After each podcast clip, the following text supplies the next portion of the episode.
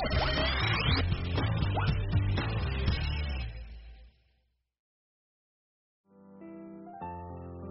Radio xin kính chào quý vị thính giả nghe đài thương ái.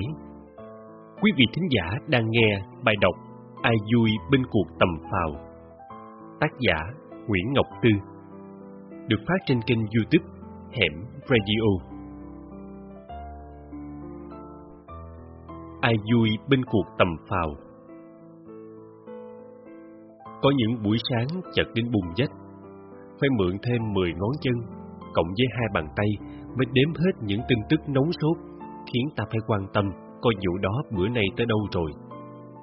Cô chân dài kia rốt cuộc có cặp bộ với đại gia của vợ không? Chị chép thơ kia có chịu xin lỗi thêm lần nữa sau cái đận bị cho là thiếu chân thành không? Anh ca sĩ kia có mặc quần áo sao y ca sĩ bên hàng không? Đã bắt được hung thủ giết tình cũ trong nhà nghỉ chưa? Ai mới là chủ nhân mớ tiền trong giỏ rác? Quá nhiều chuyện khiến ta bận tâm, mà không cần tháng sau, năm sau, chỉ ngay ngày hôm sau để nhận ra mớ lùm xùm ấy thiệt là tầm phào. Tốn thời gian mà không liên quan đến hũ gạo nồi cơm nhà mình, lại càng không ăn nhập tới không khí mình đang thở.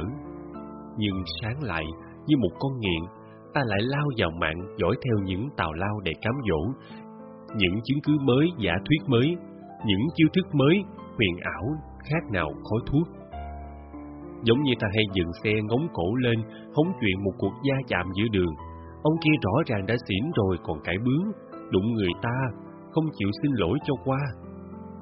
Sử dụng não bộ tối đa, phát huy hết khả năng luật sư, kim thám tử, kim quan tòa của mình ra để phán xét cho rốt ráo một người dân mà đến cái tên thật ta còn không biết.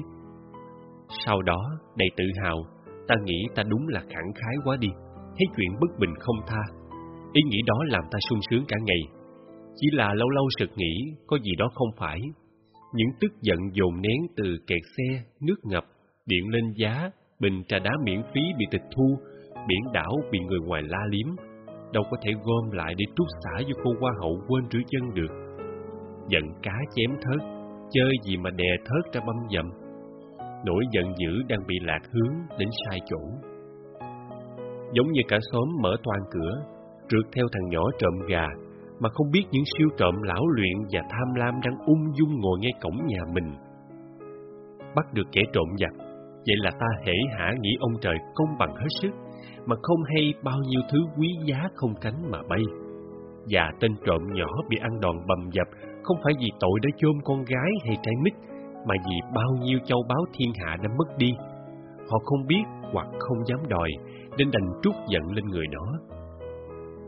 Nên mấy anh chị chân dài tóc đỏ bị bêu tên trên truyền thông với một mật độ đậm đặc, hãy chịu khó, hướng gạch đá là khó tránh khỏi. Bởi vì ta không thể giận ông trời, vốn xa và trừu tượng, cho việc cổng con lội nước đến trường. Ta cũng chỉ có thể chửi đổng mà thôi, khi hay cả họ nhà kia rủ nhau làm quan trong huyện. Không phải ta chẳng biết mình phải trút giận dữ vào ai, nhưng bọn họ thì xa, ban bệ, hệ thống trong khi cô chân dài có tên tuổi đàng hoàng thì nhẫn nhơ ngay trước mắt. Cho tới chừng nào ta nhận ra, trong lúc dẫm đạp những tên trộm ổi trộm gà, ta gửi cả vào đó sự tránh né và bất lực, thì ta mới bớt xứng vào tham gia những cuộc cãi giả không đâu. Chỉ một anh chảy máu cam ngửa mặt lên trời cũng lôi kéo một đám đông tò mò. Rốt cuộc, có gì trên cái cây kia mà ổng nhìn lâu dữ vậy?